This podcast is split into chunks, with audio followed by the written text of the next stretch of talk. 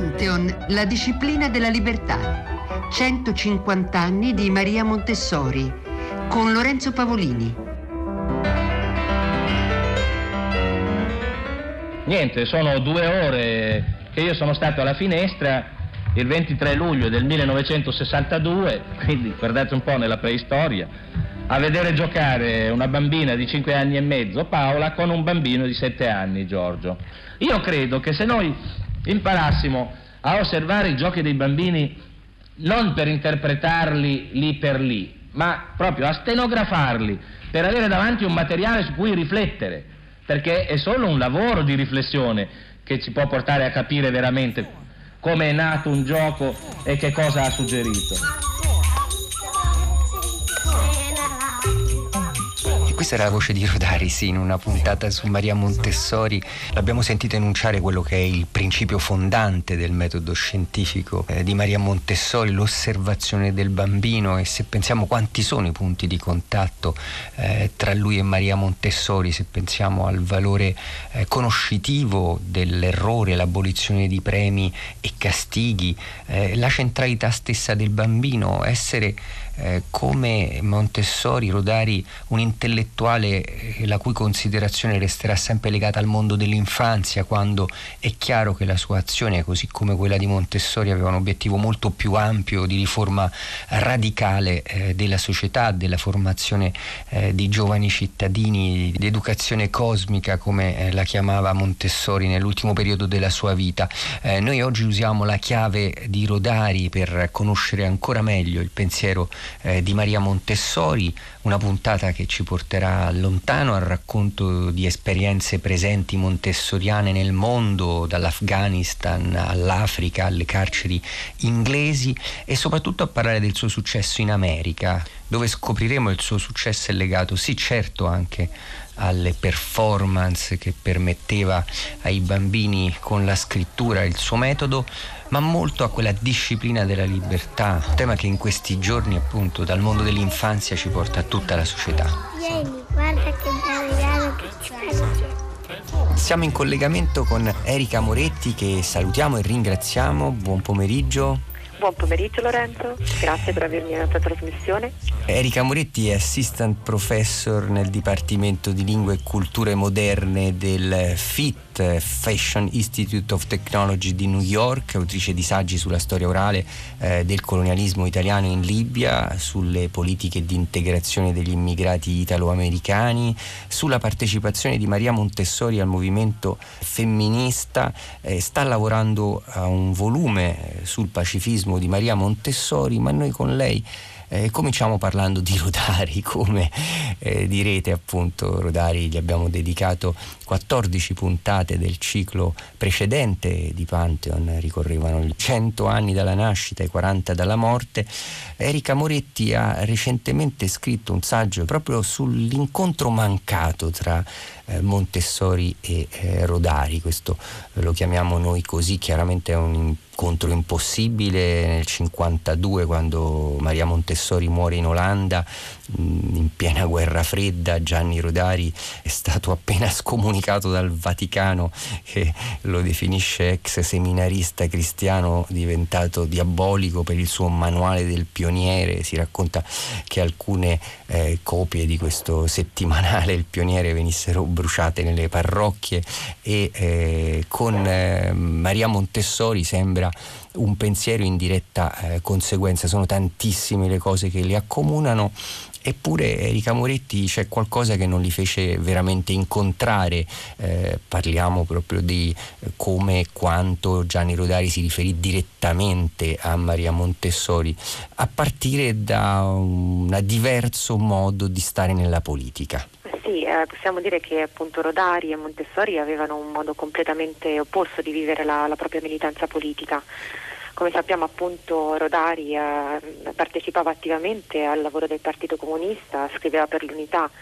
Eh, ci ricorda Vanessa Roghi che all'inizio degli anni 70 Rodari scriveva che il suo committente non era Inaudi ma il movimento operaio e che appunto lui scriveva per parlare a tutti, con una lingua chiara, un pensiero limpido. Questi erano anche gli obiettivi di Montessori, che però appunto sembra aver partecipato, aver avuto una militanza attiva solo fino alla pubblicazione del suo primo libro, Il metodo della pedagogia scientifica nel 1909 e eh, da quel momento in poi sembra essersi focalizzata interamente sulla diffusione del proprio metodo, sullo studio dei diritti dell'infanzia e nient'altro. E quindi la storiografia classica parla di una Montessori attiva politicamente solo fino a questa data, attiva nel campo della promozione dei diritti delle donne, specialmente il diritto al voto, una Montessori che si batte per la riforma del sistema carcerario, oppure una Montessori che appunto parla del necessario rinnovamento delle scuole per i bambini diversamente abili. Ma eh, dopo il 1909 c'è un, un silenzio da parte di Montessori. Altro possibile motivo della, del mancato incontro tra Dario e Montessori è anche forse il fatto che Montessori dal 1922 al 1934 è in Italia e beneficia del supporto, del sostegno economico del regime fascista.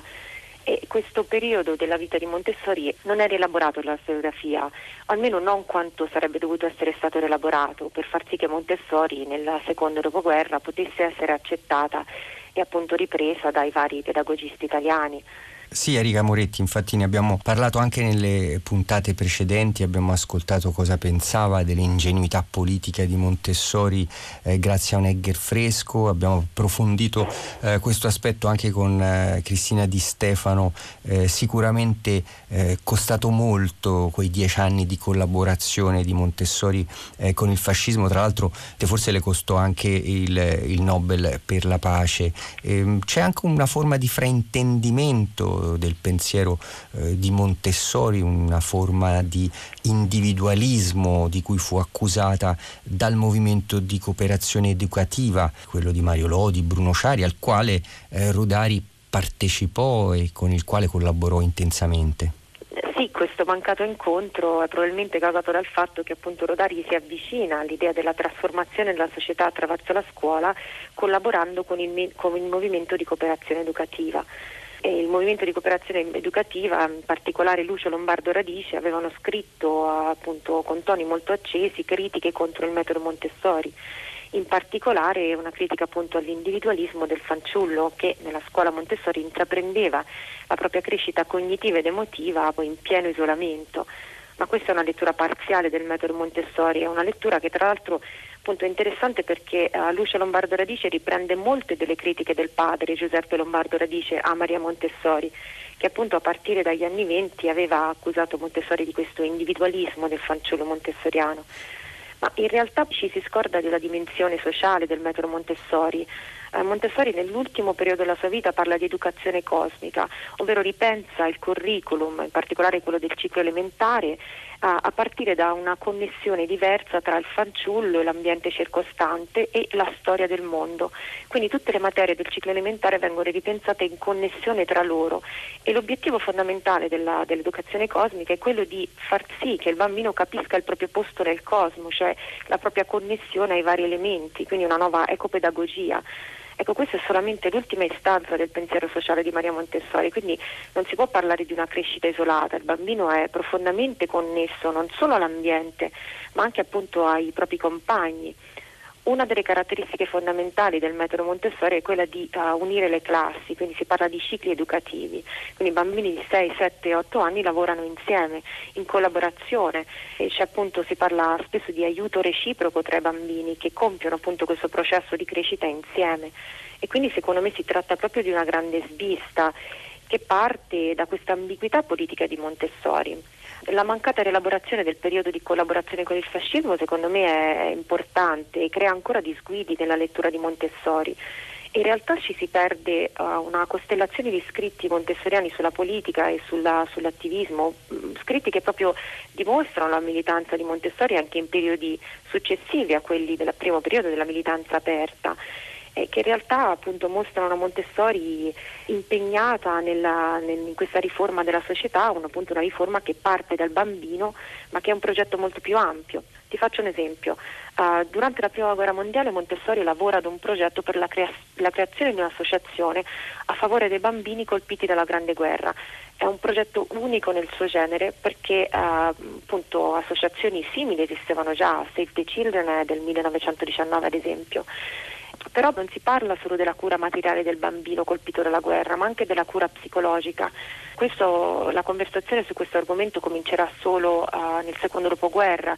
Sarà infatti Anna Freud nelle Hampstead Nursery a Londra che utilizzerà proprio il metodo Montessori per parlare di questo tipo di cura.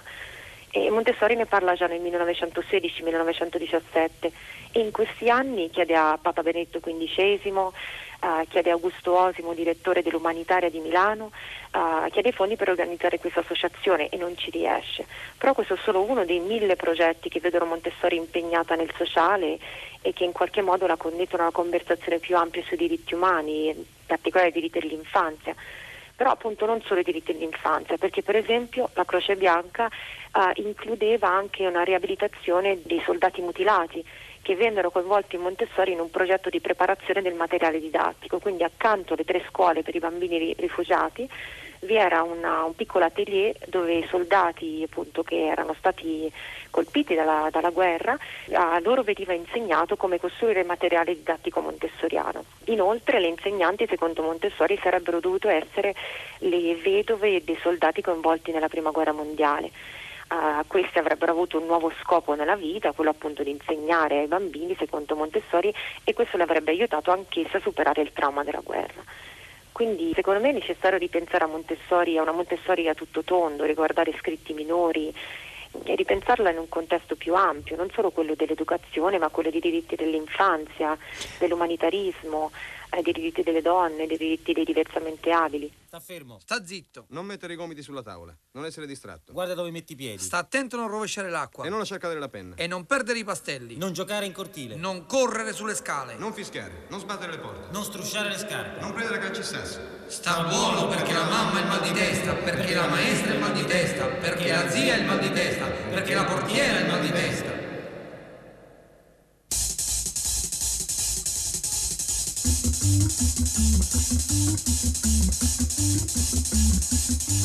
Non correva, non saltava,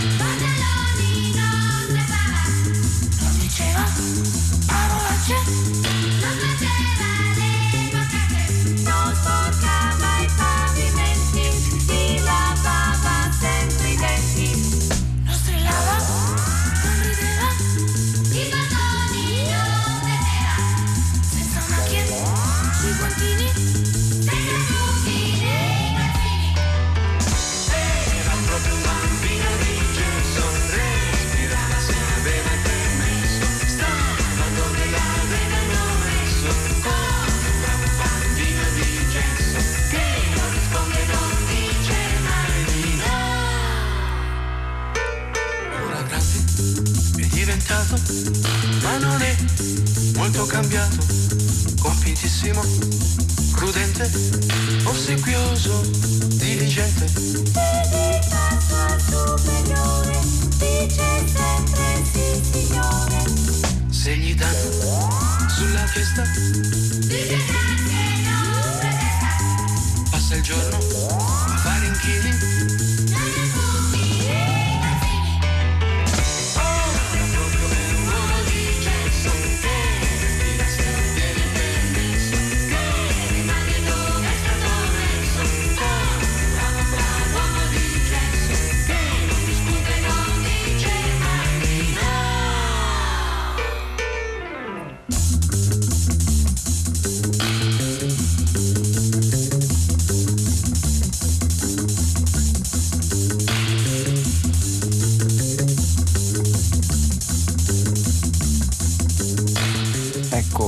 Erika Moretti ci sta ricordando attraverso il filtro e la prospettiva di Gianni Rodari che abbiamo adottato all'inizio di questa nostra conversazione, come poi il destino eh, di Maria Montessori sia a volte eh, ridotto no? a quello di una studiosa, di un'intellettuale che si è occupata di bambini, in fondo in questo accomunata anche nel destino di Gianni Rodari, scrittore per l'infanzia, quando questo in fondo è proprio una sineddoche del loro lavoro che intendeva l'infanzia per il tutto, l'umanità e una riforma molto radicale anche della società dal basso e a questo Maria Montessori eh, si è sempre applicata. Erika Moretti, vogliamo fare un passo che può sembrare eh, di lato, ma tutto sommato parlavamo di Rodari che in piena guerra fredda poi diventa il nostro autore eh, più letto nell'Unione Sovietica, eh, mentre Maria Montessori ha una grande fortuna negli Stati Uniti. Negli Stati Uniti eh, stanno ripubblicando l'edizione integrale delle favole al telefono adesso.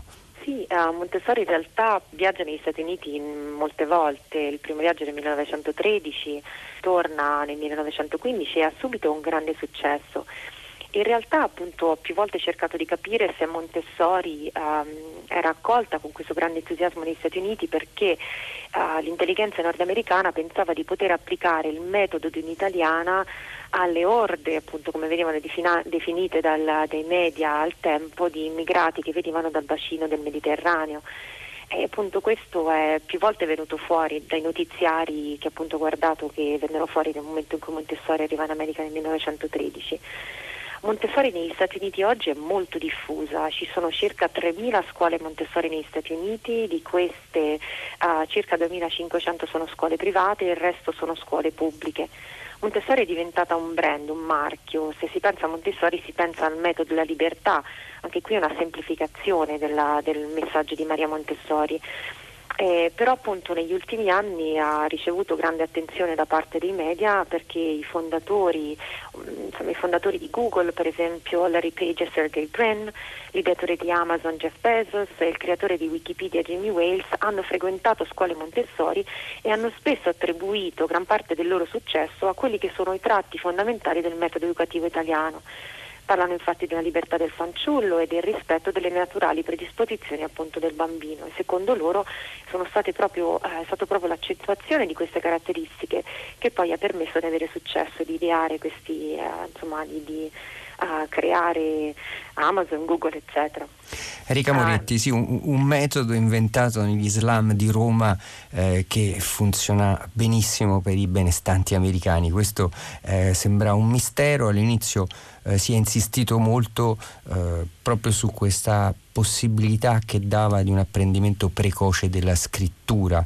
Eh, il pragmatismo anglosassone avrebbe visto in questo qualcosa da assimilare al più presto, questo forse anche il motivo della grande diffusione di scuole private eh, in America, in Inghilterra, montessoriane. Eh, però lei pone l'accento eh, nei suoi studi anche su proprio questo rapporto con eh, l'idea di libertà americana. Eh, nel suo libro sul metodo Montessori proprio aggiunge nell'edizione americana il capitolo a cui noi abbiamo intitolato questo ciclo, cioè la disciplina della libertà.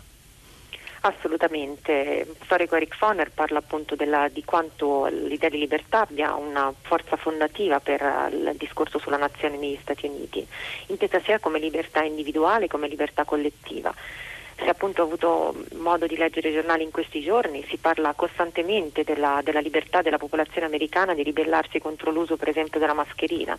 È una, insomma, un dibattito tuttora presente nella, nella, società americana. Sicuramente Montessori intuì al tempo, quindi già appunto a partire dalla, dal 1912-1913, uh, intuì l'appeal, l'appeal di questa tematica in quanto Montessori appunto a mio avviso era sempre attenta alle dinamiche politiche e sociali e quindi scelse appunto di inserire nell'edizione anglofona del metodo che uscì nel 1912 appunto questo capitolo sulla disciplina della libertà. Il capitolo fu anche pubblicato nella rivista McClose Magazine e ebbe grandissimo successo.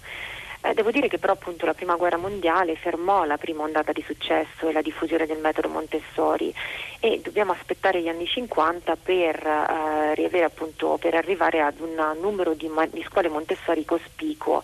Eh, si parla appunto nel 1955 di circa 500 scuole Montessori questo ha a che vedere col fatto che appunto Montessori non ritorna negli Stati Uniti a promuovere il proprio metodo dopo la, la prima guerra mondiale e che quindi l'interesse pian piano scema fino ad arrivare agli inizi degli anni 2000 in cui viene in qualche modo riscoperto e grazie all'intraprendenza delle numerose associazioni Montessori negli Stati Uniti che appunto eh, hanno contribuito ampiamente alla sua, alla sua diffusione. Tra queste scuole Montessori appunto vorrei porre l'accento sul fatto che ce ne sono di molto interessanti, pubbliche.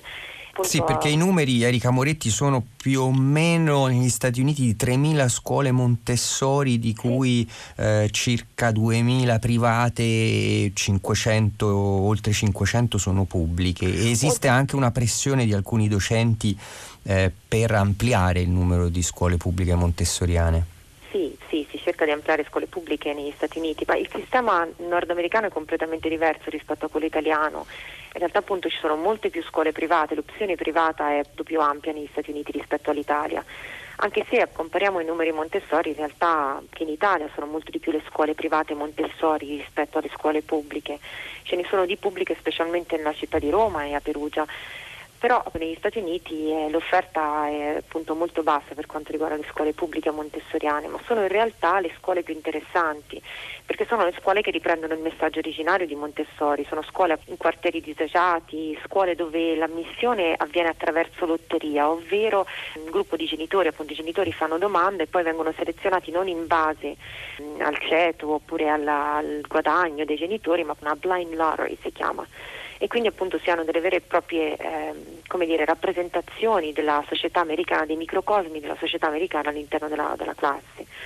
Recentemente c'è stato anche uno studio di un gruppo di ricercatori diretti da Jeline Lillard dell'University of Virginia che ha analizzato proprio l'impatto dei metodi pedagogici incentrati sullo sviluppo cognitivo ed emotivo eh, del fanciullo eh, in alcune scuole pubbliche americane. Sì, Angelini Lillara ha condotto numerosi studi eh, sul metodo Montessori nelle scuole pubbliche americane. L'ultimo, uno dei più interessanti, valutava dei, ehm, il raggiungimento degli obiettivi didattici in due scuole diametralmente opposte. Da una parte una, una scuola Montessori dove il, il sistema educativo ruota intorno al bambino, dall'altra invece una scuola tradizionale in cui appunto la- l'insegnamento è gestito dall'insegnante e non tiene di conto delle singole predisposizioni del fanciullo. Cioè, in realtà si parla del metodo Montessori, ma potrebbe essere qualsiasi altro metodo che appunto pone al centro del- dell'insegnamento il fanciullo e non appunto, lezioni frontali in cui l'insegnante eh, offre la lezione agli studenti che possono o non possono recepirla. Eh, la parte interessante dello studio è anche che si parla di bambini di quartieri particolarmente svantaggiati delle città nordamericane e quindi lo svantaggio in questo caso è sì, lo svantaggio è particolarmente sentito. In questo caso il metodo Montessori permette in qualche modo di eh, ristabilire un bilanciamento eh, tra gli obiettivi didattici raggiunti per i bambini provenienti da, da situazioni più svantaggiate e quelli che invece vengono da famiglie più affluenti.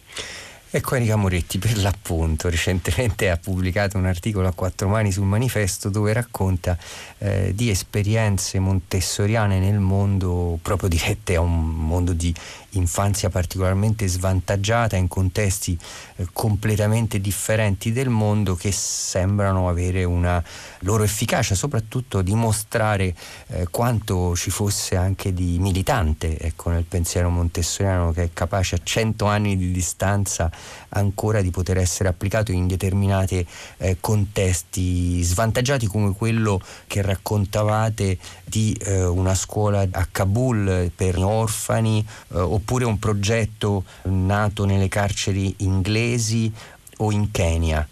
Sì, eh, in realtà appunto con la mia ricerca io veramente il mio obiettivo è quello di ripensare ad una Montessori ah, diversa da quella che vediamo ogni giorno, diversa dalla Montessori delle mille lire, la Montessori serafica anziana che guarda il bambino in estasi. Per me è molto più interessante la Montessori militante.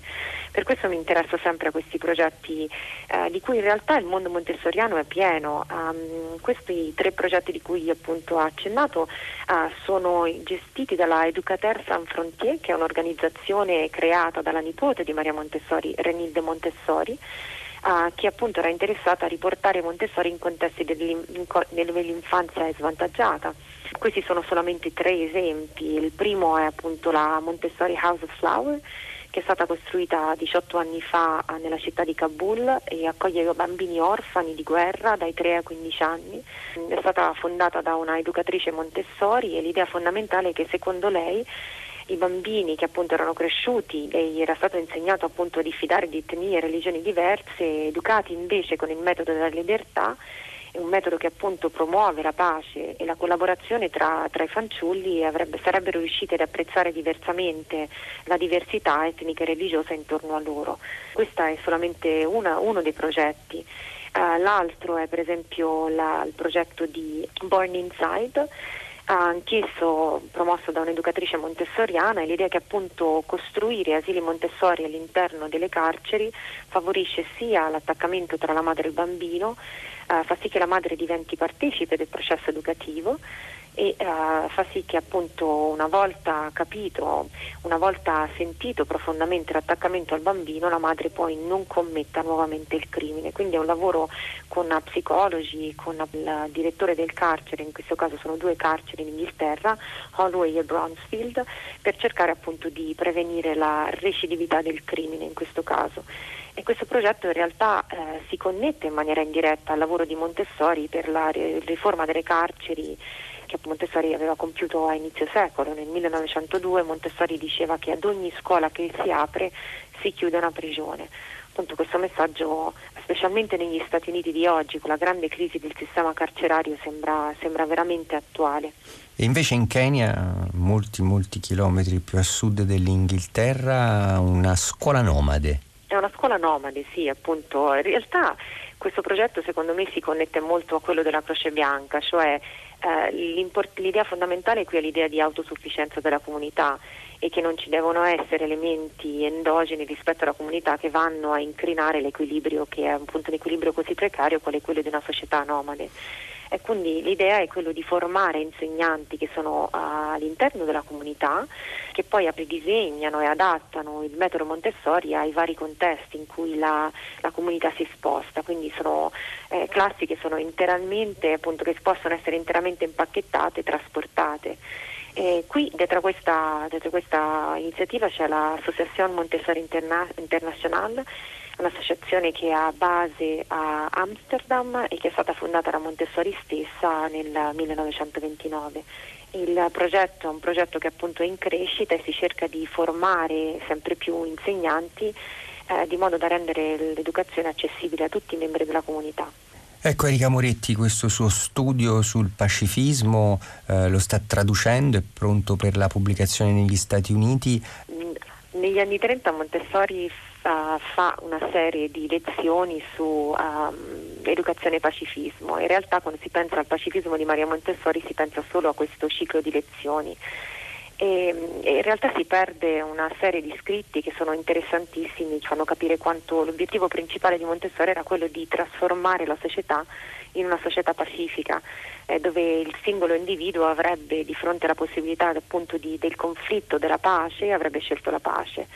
E quindi appunto il mio lavoro cerca di tracciare una traiettoria a partire da San Lorenzo, ma, ma anche a partire addirittura con eh, i primi esperimenti di Montessori con eh, bambini diversamente abili, fino ad arrivare appunto al progetto dell'educazione cosmica e alla mancata ehm, alle candidature al premio Nobel per la pace e appunto ritrovare questo filo rosso che è parallelo appunto alla libertà del fanciullo ma che è altrettanto interessante e che permette di ripensare la Montessori come una Montessori eh, che appunto è fortemente interessata alla politica, una Montessori non ingenua ma una Montessori militante che a mio avviso è molto più interessante. È molto più interessante, sì, grazie Erika Moretti. Grazie mille Lorenzo.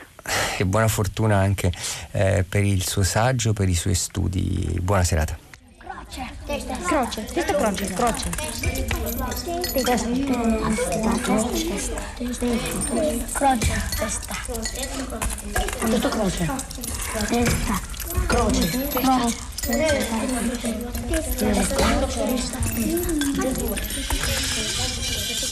E mentre i microfoni osservano attentamente i giochi dei fanciulli, in questo caso i microfoni del radiodramma di Pressburger negli anni 70, impegnati in un test croce, noi concludiamo questa puntata eh, dove abbiamo viaggiato in America, in Afghanistan, in Inghilterra con Montessori, usando anche la chiave e il paragone con Gianni Rodari. Lorenzo Pavolini vi saluta, vi dà appuntamento a sabato prossimo con i curatori del programma Federica Barossi, Diego Marras. Vi auguro una buona serata in compagnia se volete dei programmi di Radio 3.